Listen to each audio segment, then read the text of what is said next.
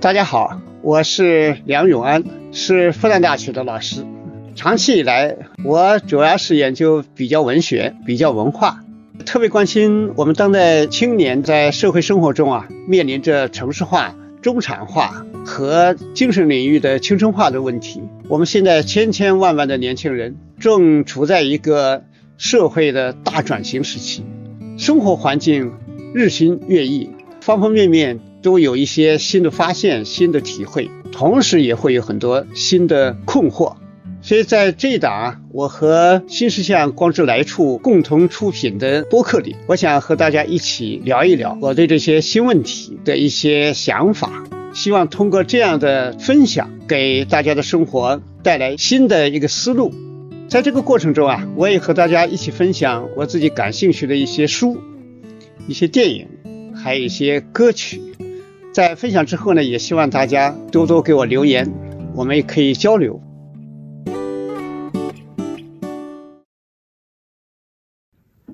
这两年呢，我在网上，呃，感觉很有意思这个词啊，就是摸鱼，就是跟摸鱼有关的话和各种段子啊，呃，网上的各种活泼的那些讨论就很有意思。所以有的人说啊，就认认真真上班，那根本不叫赚钱，那是叫劳动换取报酬。那只有那个摸鱼啊，上班的时候划水摸鱼，你才才是你从老板那里赚到了钱。那还有一些摸鱼教程啊，呃，一些技巧啊，啊，比如说你把这个屏幕上要布满了文字啊，嗯，然后呢，你再看小说等等，啊，就是等于是弄个障眼法。呃，有的人呢还就还教人家怎么多喝水啊，多上厕所啊，啊，还有怎么一下子替换软件呢？哎，是一下子让发现老板来了，让他呃发现不了等等。其实这里边很很活泼，很有意思，就是很机灵啊。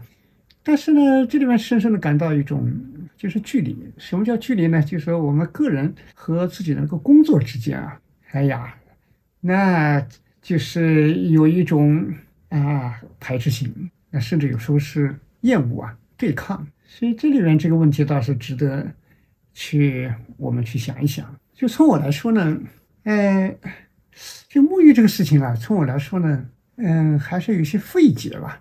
就从我个人的经验上。哎，这个不是我自夸，其实我这个当年当过两年工人，是干什么呢？去就是在一个拖拉机厂啊做那个电工，而这个电工不是爬杆子去架线的，而是那些机床的控制电路，还有呢就是汽车，哎，还有拖拉机的它上面的电路。所以这个电路里边呢，呃，因为电工这个活啊，它有点半体力劳动，半。呃，就是呃智力劳动的特点，你要不断的学，因为里边的线路图啊，里边不断更新的一些呃器件，你比如说我劳动的时候，呃，汽车发动机开始就是用那个呃规整流发电机，哎，那就是一个变化，然后里面的控制线路呢也有些变，当然我们今天的智能化程度更高，呃，修起来就更麻烦了。但当时呢，就我是真的这个体会，因为劳动中啊，工作中呢。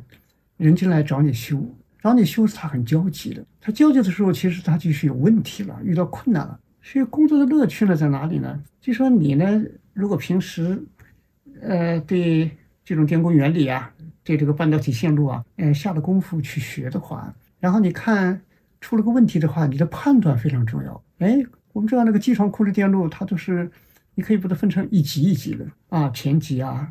第二级啊，第三级，然后你一看那个故障了，大致做个判断，这是哪一级的问题，然后你就不会漫无边际的去啊去检测，然后就到那一级去找，如果没有的话，再到更相关的一级，是这样的。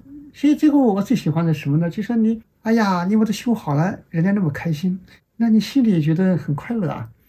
所以有时候呢，就修不好的话，心里就很着急，因为看着人家在旁边。人家焦急的等啊，其实工作说了半天呢，就是人和人的某种关系。所以如果说，比如说有时候经常拖拉机开来了，电路坏了，哎呀，真的有时候中饭都不吃，一定要把它修好。修好以后呢，他最后开走，他也特别开心了。他给你送烟呐，给你送什么？当然我不抽烟，也不要，但我心里真的很高兴。所以人生有时候要过得漂亮啊，就是自己漂漂亮亮做件活，哎，然后呢，就是做的，哎，就是有点美学追求吧。就我真的是这样理解，就说我们在这个世界上啊，我们的工作啊是占了你人生很大很大一部分，所以可能你哎呀一开始不是很喜欢的话，但你可能慢慢的喜欢的不是这件工作，而是里面的某种你自己可以把这个事情做得很精彩的那样一种感觉吧。所以在这个意义上说啊，其实我是真的是不太赞同、不太喜欢摸鱼的。哎，其实我在生活中。尤其在工作场域，生活中你怎么随便都可以，但是工作中呢，我还是觉得要有一种高度的这样的一种这个追求吧。就是我是不太喜欢，就是哎呀，工作就像是生活，随随便便的，缺乏远见，没有预防性。就工作里面的细节啊，会让你整个人生就变得有序，然后变得呢有一种内在张力。会考虑到事情的方方面面，所以我很感谢我工作这几年。我工作只干了两年呐，这个电工。但是呢，我学会了什么呢？比如说，我拆一个东西，我放在工作的这个案子上，这个工作台上，先拆拆第一个、第二个、第三个、第四个，绝不会乱摆。就从这个左边向右边，一件一件按照严格的按照拆下来的顺序摆好，然后装回去的时候就一点都不会乱。哎，他就是会这样。而且呢，你说晚上工作间你要给他。处理好断电，处理好各种各样的东西，就不给第二天留下任何隐患。所以松松垮垮，真的是干不好一个工作。然后这个时间呢，也就浪费了。所以我们说，就说工作本身可能是一回事，但是我们把它干出一种美感来吧。所以，所以这个地方呢，其实从我来说呢，我们大好青春呐，呃，就这么过去了，其实也真的是很可惜。但这个问题呢，也不那么简单呐。就为什么年轻人对工作呢，现在心里边？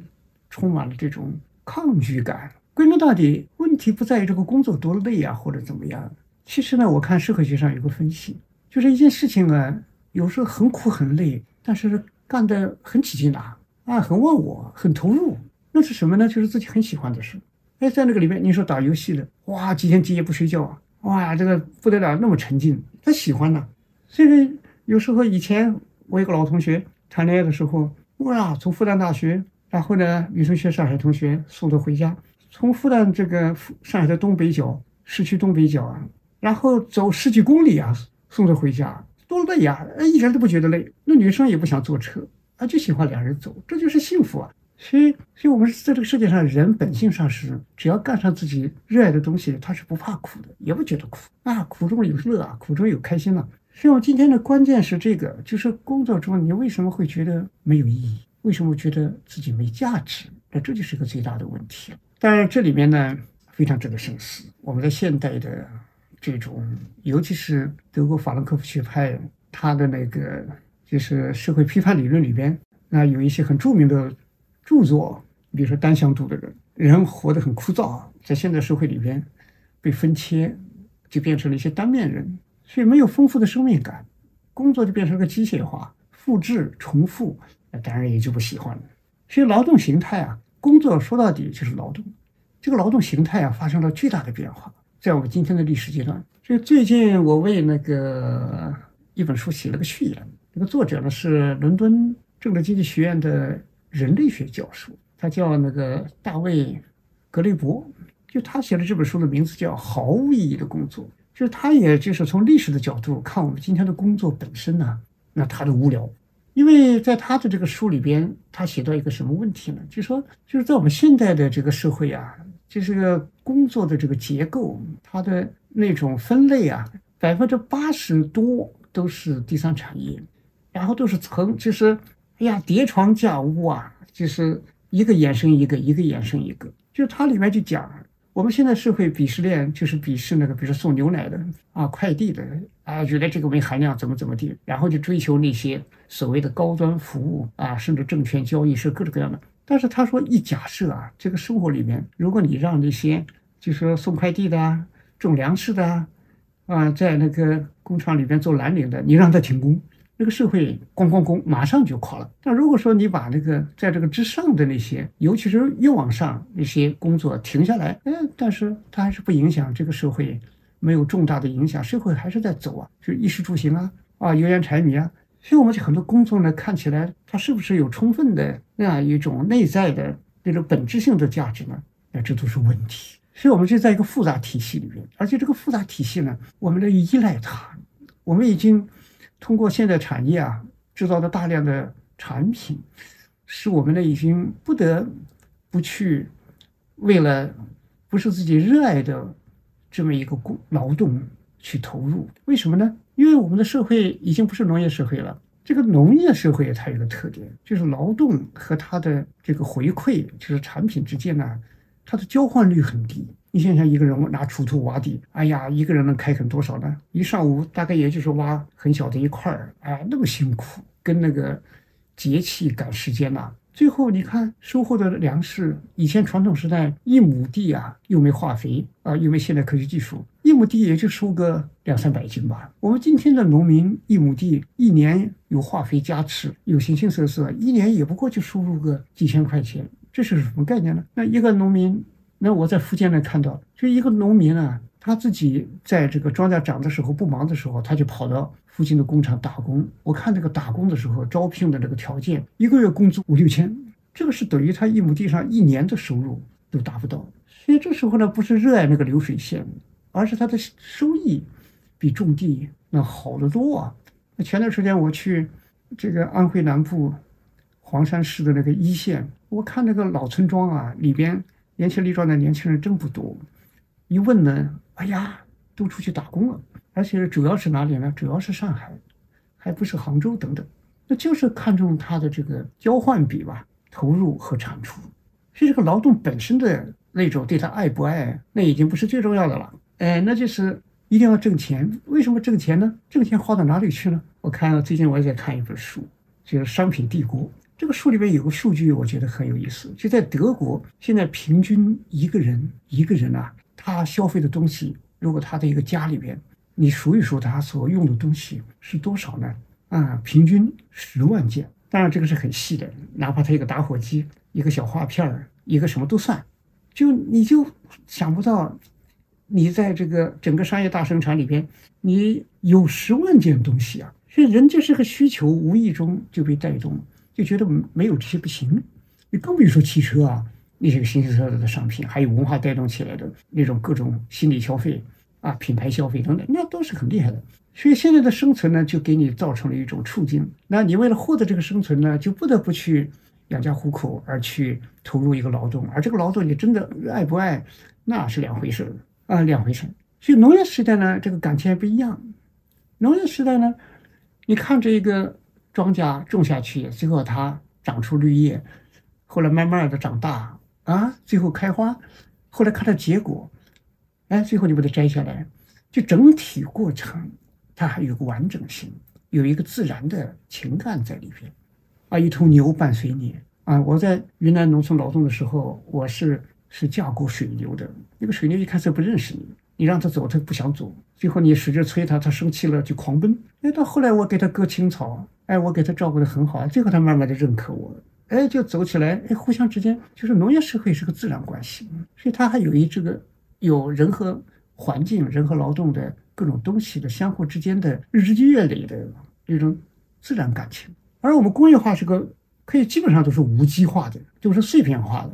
你说福特发明那个流水线，那个上游下游看不见，前一个工序在干嘛你也不知道，来到你这里就是扭个螺丝就完事儿了。所以卓别林那个摩登时代就写的这个问题，人都被切碎了，就是被工作切碎了啊，碎片化。而且我们现在的科层制，你不要思考你的什么价值了，这个工作你就执行指令就行了。但是我们知道，人是爱自由的，人是不喜欢被支配的。人的价值感从哪来呢？首先一点，不是被迫的，不是被支配的，而是自主的。所以为什么我看上海有些年轻人再辛苦也要自己创业，也要搞自己的工作室啊，做自己的产品，就觉得不被支配，哎，是自己有一种生命的自主性。所以这个有时候很难用钱来衡量，而我们现在的科层制这个体系、工业体系、经济体系，它的垂直度很高啊，那个力度贯贯穿的很厉害啊，所以给人呢就带来一种拘束感、束缚感，甚至枷锁感。这个不是身体类的问题，这是精神啊。我的理解，我看这个世界，从一个乞丐到一个再高贵的人，他都有个共同的面儿，就人性里面都有个共同面儿，就希望被尊重。被尊重是价值的一个来源了。是工作工作说了半天，好像是劳动的意思。说了半天是里边核心部分呢，就是我们如何获得自主，如何获得我们生命的完整。如何获得我们的这种社会尊重？如何获得我们自己的自我价值的实现？这是关键问题。所以现在我们的工大量的工作，它缺乏人文性。什么叫缺乏人文性呢？你比如说我，我们当然我因为我做文学，也连带着电影啊、影视啊。你说在一个影视公司做剧本，哎，你的里面的那种想象中的那些困难，那些自己的想法等等，哎，这个呢，你上一层的主管不一定理解。他有自己的要求，他就看你的输出端，你写出个东西符不符合他的想象、他的要求？这什么意思呢？就是用你的脑子去实现他的脑子。在这个世界上啊，我体会下来最累、最累、最累的事情，就是用自己的脑子去实现别人的脑子。哎呀，那个是左条右条都弄不好，因为他那个想法也是变化的，都是凭感觉。所以好多我们年轻人的原创力都在这样一个只看输出端的啊这么一个。形态下，它的那种最美好的部分都被消耗掉了。那现在的这个生活大生产，不管文化生产还是物质生产，真正的决定的不在自己身上，而在你的上一层，都是指令化的，而且呢，还被迫要陷在这个这样一个指令化的系统里边。为什么呢？因为我们其实啊，这个社会的发展，我们今天的发展，我们想想，改革开放也不过才四十四年，哪怕从建国以来算，那也就是七十多年。就说你哪怕再远一点算，辛亥革命之后吧，也就是一百来年。世界发展、社会发展，它它是按百年计算的，甚至是几百年计算的。你说工业革命，从这个十八世纪中期开始，基本上是从一七七几年代开始，到今天经历了四次工业革命，漫长的旅程啊，积累了各种变化。那今天我们的社会。也没有说完全走出，就是整个人类来说，哪怕再发达的国家，也没有完全走出那个封建制的东西吧？多少人还在追求做人上人？多少人还是想让自己贵族化，让自己上流化啊，把自己变得好像啊非常非常的优越？所以这个变化是很慢的，尤其是我们中国原来落后了一段时间，重新追起来。那追起来之后呢？就是在整个发展的程度特别不均衡，很多很多社会领域里面，我们的工作不是说非常专业化了，非常专业化，它是在一个高度发达的系统里面，每一个人都要有自己的非常好的知识基础、专业能力。现代社会的发展当然是一个专业化社会，但是我们今天是真的没达到，这什么意思呢？就是人和人的替换性还是很强，你不干有别人干。以前我看到一个数据，那十几年前了，在深圳的。程序员为什么工资低呢？跟全世界发达国家的程序员相比，收入低那么多啊，都十来倍啊！哎，但是你不干，我们每年的大学毕业出去的计算机专业、软件专业，每一年多少人呢？你不干，有人干，那你就没办法了。但如果发展程度很高，哇，然后需要的那个技能啊，啊，这种编程的能力要很强很强，那这个时候门槛就很高了，就不轻易互相替代了。所以这个时候呢，人在工作中的尊严感、自主性就强了。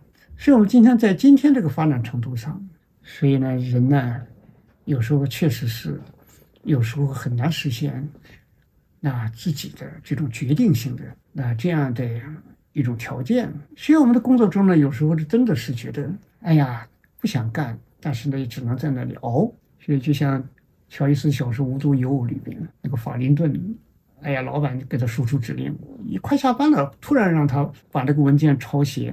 那好厚的一叠，那最后他怎么办呢？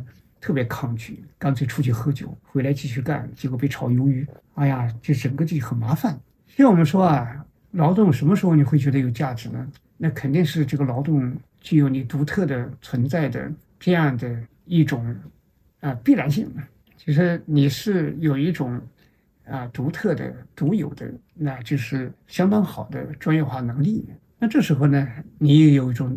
尊被尊重感，被尊重的感觉，所以我们今天呢还没达到这个程度。所以这时候呢，有一个根本的问题，就是我们人生呢，它既有工具理性，也有价值理性。工具理性，我们就是在一个什么样的一个工作里边，把它做到最完善、最有效率，这是个实用性的思维。但是价值理性是跳出这个系统，考虑一下自己的工作值不值得，对不对？就像我们人类生活里边，人文主义和科学主义。就科学主义呢，可以无情的发展，哎，然后呢，你说芯片、摩尔定律，啊，然后呢，就是越来越加速的迭代更新。但是，是不是一定要这样下去呢？这样是不是我们人类的一个方向呢？你比如说克隆技术啊，我们的这种基因剪辑啊，你可以按照不受限制的话，那可以做出很多东西来。我们现在把一头黄牛啊，如果跟一个猴子嫁接起来，基因拼接，那会形成什么？但我们为什么人文主义跳出系统，觉得人能不能做这个事情？从生命伦理上能不能做？那全球都禁止，就有所为有所不为，这就是价值理性。那么我如果我说我们做工作，我们能做到，我们觉得这个工作值不值得，有没有价值，跟社会发展、跟人类文明，它相互之间有没有一个正向的关系？如果我觉得不对这个事情，我就不做，然后呢，我去另外选择。如果有这个余地，那就好办了，因为我们做着自己认定的价值，那么你觉得你心里就很充实，那你心里就觉得我做这个事情你能看到意义啊。但是现在问题就是价值理性、意义这个思维是摆到。次要、更次要的位置上去了，谋生才是第一位的。而且在这么一个还没发展到很高阶段的我们目前这个阶段的时候，工业化的一个高潮阶段，那这个阶段的时候，我们的选择余地很小，你的被替代性随时存在，所以就有这个问题了。啊，这就是我们今天的一个青年生存。所以在这个问题上呢，实际上我们的工作呢，它的它的意义并不是没有啊，并没有。我们在各个行业里边，比如说我们国家。在工业化的那终端、中高端向高端冲击的时候，其实每个人被分切在不同的岗位上，综合起来，其实呢也是在奋斗。但是呢，我们今天的年轻人，就是宏观的这么一个大的历史的发展和你自己的微观的生活相互之间是太不协调了，就说你很难感受到那些东西，因为你被分割了、分切了。其实，在那样的一种这个，呃，就像福特流水线一样的。就是你在一个碎片的这么一个非常局限的位置上在工作，所以你很难在一个自己的具体的工作里边，就有一种很丰富的感受和想象，把自己和大的这个外在的这种国家、社会啊这些大的方面，那去连接起来，这个很难。就是我，呃，在欧洲，呃，去工作的时候啊，这个，哎，就看到跟当地人说起来。我觉得有一个让我很，呃，当时觉得很有意思。那有的欧洲人，哎，他就说，其实五天的工作它的意义在哪里呢？五天的工作它的功能在哪里呢？就是为了周末的两天。也就是说，我觉得他们觉得生活是高于工作的，而且工作也是生活的一部分。所以，生活是一个很大的概念，是一个更加符合人的这种人本主义要求的，也更加符合人的本性的一个东西。所以我当时呢，我就感觉人。如果真的要理解的话，其实我们人类，啊，他的生活的目标不是工作，而是生活。生活是个很全面的概念，就没有人也没有说是人类在哪个阶段就天然的喜欢工作，尤其是在生产力低的时候，工作就是一个谋生嘛。那我们今天的工作呢，它还也确实有它的对人的损耗性。其实你很多情况下你是为了谋生才去工作的，所以你没有说天然的对他的喜欢。但是近代以来呢，为什么会崛起新的一种对工作的热情呢？因为现在在物质发展之后，比如说在现代国家里边，就是为了温饱而工作的部分大大的缩小了。然后收入里边的很大一个成分是文化生活啊，包括阅读啊、国际旅行啊、哇，形形色色的社会交往啊、哇，各种就社会文化消费啊等等这些，安排下去，所以。在这个过程里边呢，就是我们的很多生产，你比如说，我现在非常非常非常的喜欢，就是那一代。你比如说那个第一次世界大战之后，巴黎的那一代，所谓迷惘的一代，就那种青年亚文化，那他们的那些绘画、音乐啊，包括那些舞蹈等等，那有一种新的，就是跟传统的那种很经典、很肃穆的、很庄重的那些基调完全不同的。个性张扬，很灵动，每个人都想显示出自己的那种独创性啊，独创性。当时，哎呀，毕加索、莫奈等等这些人，那他干自己这个活的时候，他自己真的是就有一种生命喷发的感觉了。所以，逐渐的，我们现在的工作里面非常讲原创啊，就是原创里边呢，我们在这样的一种文化产业里边，我们在这样一种人类的文化活动里边，就从这种青年亚文化里边，最后衍生出来很多东西。你比如说涂鸦也是，涂鸦一开始。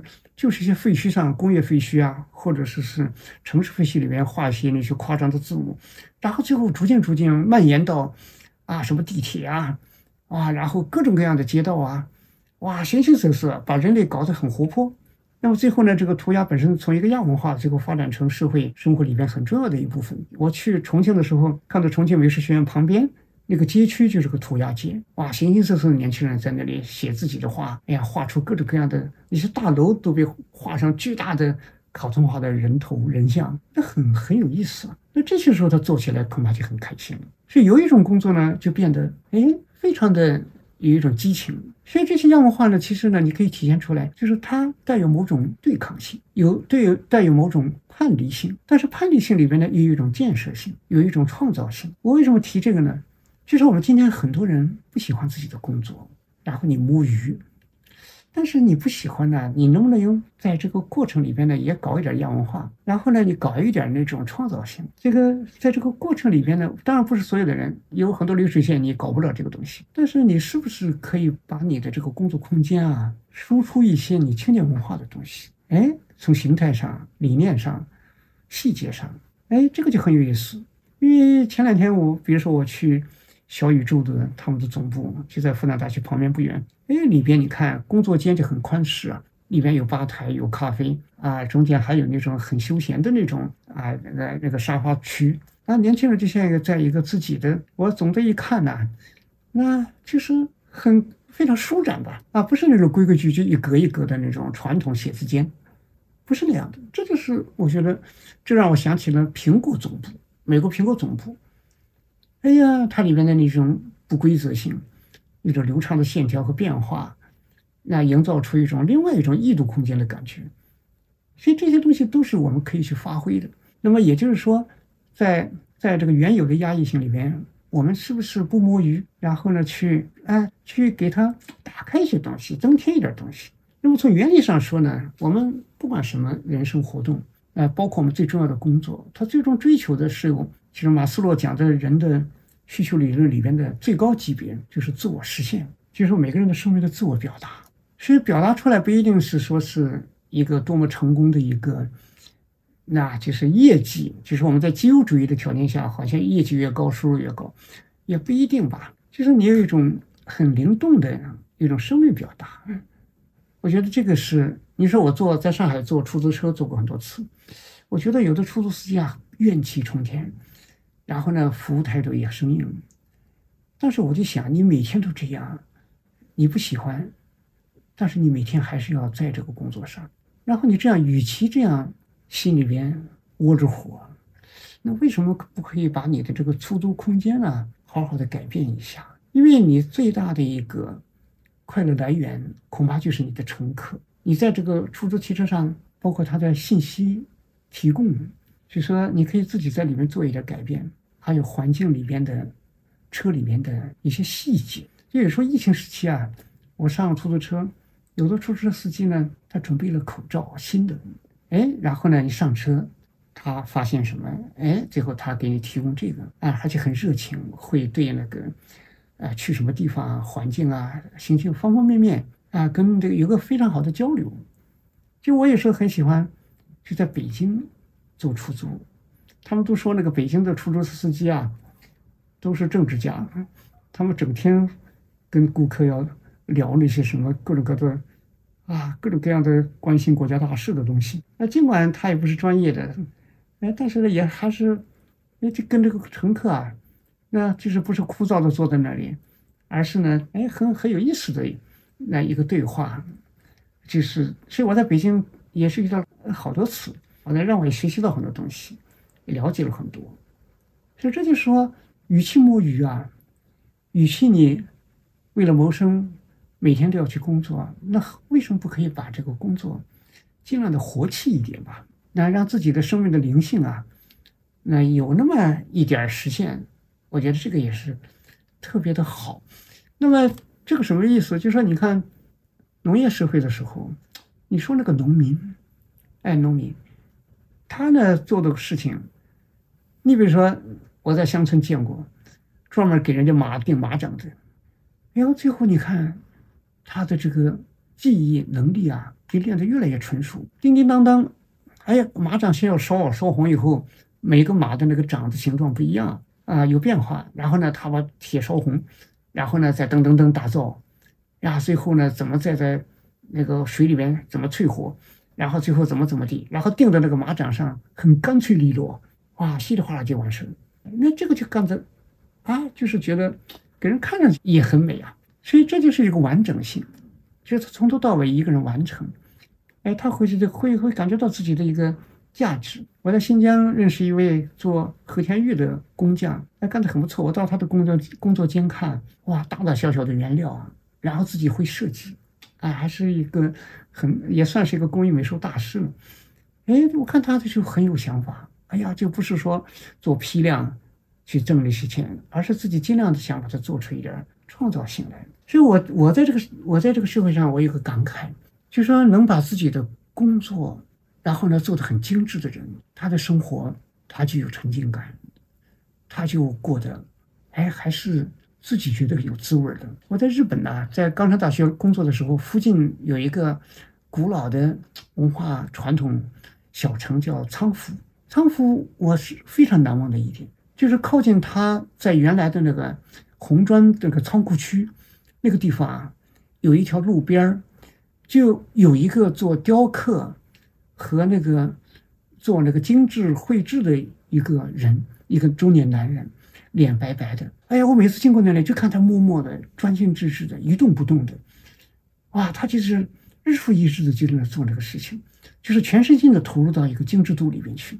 有时候他晚上还很晚，我每次去，哎，都会看到他。他都是那个表情，那个姿态。后来，后来变成什么？因为那个小城我去过几十趟，我后来每次都会去看看他。我也不跟他说话，其实我每次看到他，就很心里很惊叹的，因为我想起印度那个印度的那个恒河边，有的人做修炼，把自己埋在沙子里，旁边升起火来，那个热，那个沙子很热，那一辈子呢，就好像就靠这个来修炼，啊，来修炼。啊，修炼修炼，这有一种坚韧的品质，几十有时候十几年呢，有一个坚持了十几年的，还有一个在树上，整天坐在树上，啊，那种修炼，还有个人手一直指着天，就一只胳膊，多少年没放下来。但那个呢，我觉得是另外一种夸张。但是日本仓敷的这个，就这个雕刻的这个人，我后来给他悄悄拍了好几张照片，好多照片。我觉得这就是他找到了一种。在别人看起来好像很枯燥、很枯燥、很枯燥，哎，但是呢，他呢就投入进去了。所以这种传统里边的，我们也把它叫匠人精神也好，把它叫做身心合一也也好，反正就是这么一种形态。所以有时候人的这个工作感情也是靠，不是靠这个工作本身提供给你，而是在这个过程投入里边，你可能获得了一种感觉。就五十年代啊，有一个工人作家写了一本。写了个短短篇小说，就写一个工人，因为有新的机床了，就是那个拿那个原来是拿榔头敲的东西，最后用那个就是那个断床替代掉了，所以第二天呢，就断床就开始接替他的工作了，他就开始要操作那个了。但是头天晚上他很难过，那个坐在车间大家都走了，他舍不得走，为什么呢？他拿着自己敲了十几年、二十多年的榔头。哎呀，他看着这个榔头啊，就要跟他告别了。嗯哎呀，他心里依依不舍。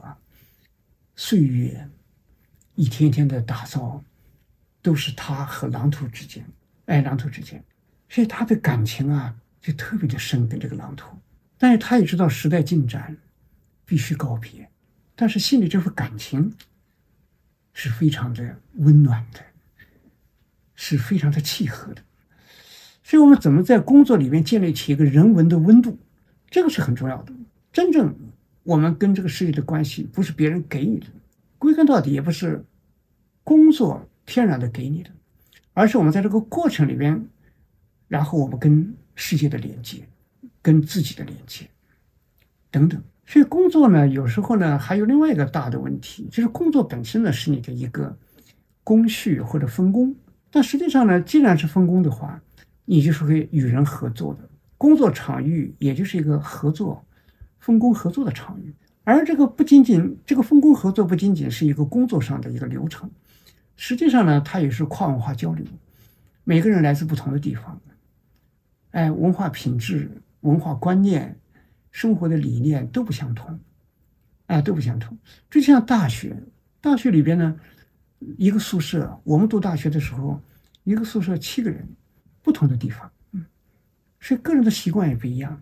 所以在工作场域里边，其实也是一个文化共同体。共同体里边呢是有很大差异的。所以我们在工作里边，实际上它有一种文化过程，就是学会什么呢？从别人身上吸收新东西。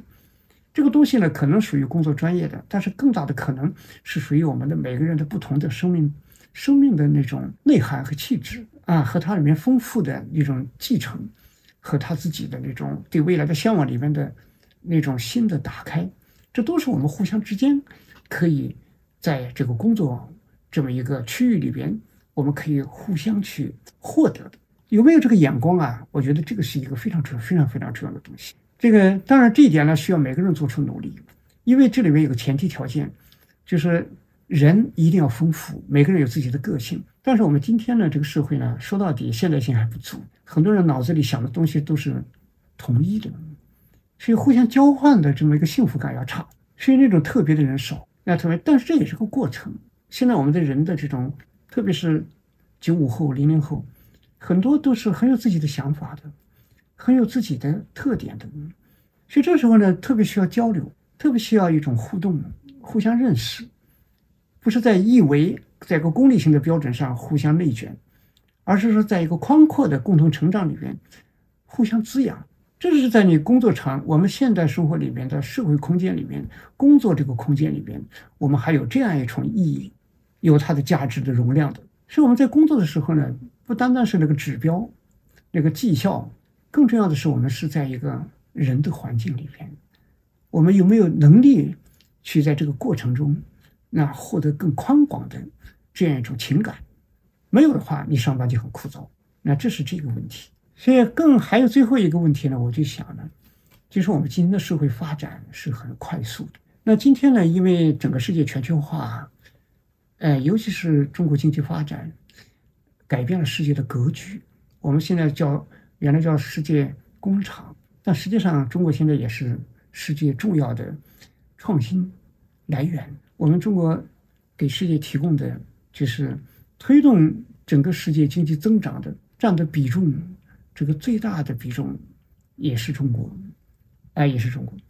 所以，我们今天的这个社会呢，都在快速的向一个新的阶段发展。所以，这就说啊，在今天的这个阶段上，我们可能这个全球化处在一个不稳定的阶段，因为呢，这时候呢，有很多变化，原有的格局，特别是在里边的占主导地位的国家，会感到极大的恐慌，极大的不适。所以会很多方面呢，就有一些冲突。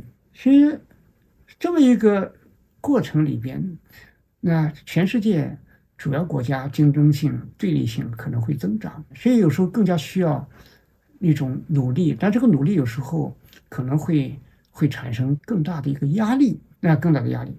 所以我们今天的工作，从大环境来看，从全球环境来说，我们是有点严峻的，有点严峻。但是我们所有的工作，今天的工作都是为了明天。今天你是在这个阶段，所有的工作呢，从另外一个意义上说，都是为了下一步。就人类跨过了这一步之后，下一步人类逐渐调整互相之间的这种边界，然后达到某种这个新的一种稳定的时候，那经济增长的时代就是那种。全球化的一个新的高潮就会到来，因为我是看第一次世界大战结束，为什么在一九二零年之后，全球经济啊那个蓬勃发，就是非常蓬勃的发展，这是世界历史上这个三次增长高潮，第一次就是在一战之后，那么二战之后，一九四五年之后又进入新一轮增长，所以在前面都是动荡，所以我想我们今天的年轻人其实一定要意识到，你还年轻。你一定是为下一步在做准备。今天所有的艰苦，都是你的一个磨练。你在这个过程里面认识世界，认识人性，认识社会，认识不确定中的复杂性。所以今天可能你的工作不会像和平时期、稳定时期、繁荣时期那么有收获感，但是其实你有另外一个收获，你未来在面临人类的一个新发展的时候，你是在有今天的这样一种精神锻炼和专业储备的基础上，你到时候就有用武之地了。如果你今天在摸鱼啊，你以后可真的是危险的。未来需要建设性的时候，需要人才，需要能够为社会提供动力的人。你摸鱼的时候，你获得了什么动力呢？你积累了什么力量呢？没有。我们要相信未来，人类生活是有周期的，起和伏是互相依赖、互相推动的。所以你今天你是是一个锻炼的时代，是一个磨练的时代，是一个积累的时代，是一个认识世界的时代。你不做这个事情，将来是一个机会。啊，给你的时候，打开了的时候，你就没有了。因为为什么这一点的话，其实我从我自身的体会上，我去这个云南去插队，在云南插队的时候，哎呀，后来附近呢有个赛格农场，这个农场呢当时有点像这个兵团化管制，所以大家都是农场和我们插队也是不一样。他那个里边呢，就是劳动呢还是有一个那种管理的，所以在那个。它当然它有好处呢，就是供给有保障，不像农民，像我们就要靠自己劳动。他那像就像一个那个体制化工作一样的。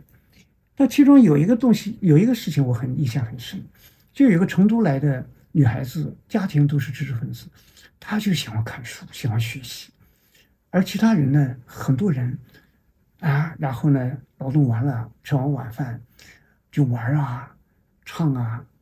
啊，或者什么什么的，然后大家呢对这个姑娘呢就有点排斥，觉得她格格不入，而且给大家压力啊，在那里看书、看历史啊，看什么看什么，谁也没想到后面四人帮倒台、改革开放，那样恢复高考，你说啊，那些其他人当年一千多万考试，一千万多，只收二十八万。这个历史的筛选是很严峻的，人家坚持读书的，在那个时代不断自我建设的人，很轻松的就考进大学了去了。那那些呢，大部分人都没有获得这个机会。历史可不是一次性的，它是不断的重演的啊，不断的重演。所以我想今天呢，我就为什么跟年轻人大家一起聊聊这个话题？为了未来呢？不要摸鱼，要知道，我们是一个充满希望的国家。今天呢，我们的工业化程度这么高，国家再不是以前积贫积弱的时代了。所以我们在经过艰苦的奋斗，然后呢，推动人类命运共同体进入一个新的发展时期。这个时候呢，每个青年都应该有自己的充分的发展余地，嗯，爱，发展余地。因为我们是一个发展中国家，发展不均衡，还有特别大的发展的空间，都等待年轻人，等待年轻人。其实我自己的印象啊，就是西方国家，你比如说日本，他的那个，比如说低欲望，他的那个啊，现在的那种消费的啊那样的一种中产化的背景之下的。那那样一种平均化，所以呢，改变的那个，因为物质已经大发展了，所以改变的余地呢，有时候呢，在中长化过程里面，那个那个革新的能量啊，在降低。你说我零二零三年在日本神户工作，等我那个一一年、一二年在日本的时候，你说我到了以后，我到神户走出那个三宫地铁站，其实我想想。我已经离开了八年了。我到那儿，就是出了地铁站一望出去啊，那个什么感觉呢？八年似乎就是昨天，什么都没改变，所有的商店几乎还是那个商店。我一个一个看过去，因为太熟悉了，真是觉得就是昨天没有离开。唯一的一个店，就是原来卖那个数码产品，包括我当时买的那个，呃，那个 G 二佳能 G 二那个。小相机就是在那个店买的，但是唯一的这个店没了啊，好像是变成卖那个一种咖啡店什么。那其他都是特别熟啊。但是反过来说呢，就是它的发展余地小。那么全世界是不是都是被发达国家带动一种模式化的发展呢？中国社会应该有自己的特色，我们自己的资源、人文地理那么丰厚，五千年的农业文明，我们自己有自己的一个民族性。那么这个时候，我们就尽管我们后发社会，但是我们的可能性也可能会走另外一条路，有另外一种文明形态，给世界增添一些新色彩。那都是需要我们年轻人有很好的啊这种想象力、创造力啊。这就是我们中国青年下面二十年、三十年的他的那种历史的给我们的机遇。这需要一代新的年轻人。所以，好的工作都是就是自己这个在心里边创造出来的。所以，那个你看，这个英国人写的《毫无意义的工作》这本书，它其实在西方高度中产化的背景下，它的一个价值反思。中市民社会从文艺复兴开始，经过一系列的社会变革，到最后呢，为什么会出现像美国电影里面、像美国丽人、像美国小说《革命之路》那样？为什么会出现普遍的一种模块化？年轻人为什么会有那种精神的一种孤独感觉？那这里面呢，就是整个社会的那种激情啊，一种革命的能量少了。所以呢，在这个中产化过程里面。就是社会的革新的这种力量有点枯竭，尤其是资本冲动，这个和那个人文主义之间呢，有了个很大的对立，就资本霸权呢越来越明显，所以这里面是有一些新的问题的。当然，他们也在自我革新，也会有自己的一些变化，但这个都在未定之中。所以，我们中国青年其实是有自己这么大一个文化共同体，它有自己的一个前景的，那么有待去。创造。那么，再比如说，我去年做了一个系列课程，叫《工作之苦》，这里面也提到个问题，就是说，我们是处在一个发展的，是明显的不均衡里边。所以，我们今天的年轻人应该追求什么呢？如果我们一些追求像西方中产阶级的那么一种生活，那种生活，但是也可能你就会变成什么呢？就是你一辈子追求的目标是人家一出生就有的东西。那这里面当然，我们就要考虑一下。我们是不是要重复他们的这么一个人生过程？我们有没有另外一种可能？呃，我们不能放弃我们的价值判断，就是价值理性还是要启动起来。当然，这个问题呢，我们整个社会的价值问题不是一个打工人个体能够决定的。但是，我们一定要意识到，我们未来它是一个你意想不到的那这样的一个历史转换。所以，这种我们内心深处始终。要有一种保持住我们一种思想性，不光是做一个芦苇，要做一个有思想的芦苇。一个芦苇可以改变的东西很少，但如果结合起来的话，那就是一片，哎呀绿油油的汪洋大海一样的存在，整个的世界的景象都会有所变化。所以，我们不是说去摸鱼，更不是跳槽，就是我自己一个体会啊，就说一个有意义的人，可能在什么地方都有意义。其实，一个有意义的人，他才能有做有意义的工作，才能创造有意义的工作。所以，我觉得我们今天的这个青春特别珍贵，特别珍贵。嗯，历史在前面给我们能够打开的新的生命的价值，也是特别的远大的。就看你当下啊，怎么？所以，这是我内心的一个心情。其实我还是很羡慕现在的年轻人。那你说现在，即最近我们复旦大学开学，学生很大一部分都是零四年、零五年出生的。那然后学习，然后以后毕业，正是国家发展、我们民族发展的啊最关键期，在社会上去成长，去承担、挑起这个。新的一代，他去对新的社会的创造，哎呀，这真是这个历史是有史以来特别特别这个值得去珍惜。所以这是我的一个自己的一个心情。所以我和那个光之来处合作的那个课程《工作之苦》，其实也就是面对这么一个现状，也是面对我们应该去打造的未来。所以这里面讲到了很多，呃，就是工作中的三十种苦，也包括一些跟情感有关系的，包括异地之苦啊，啊，地狱之苦啊，啊，形形色色。所以呢，如果也是想通过这么一个课程，跟大家寻求生活的价值，寻求工作的意义。所以大家有兴趣也可以到光之来处去看。好，那今天的分享呢就到这里。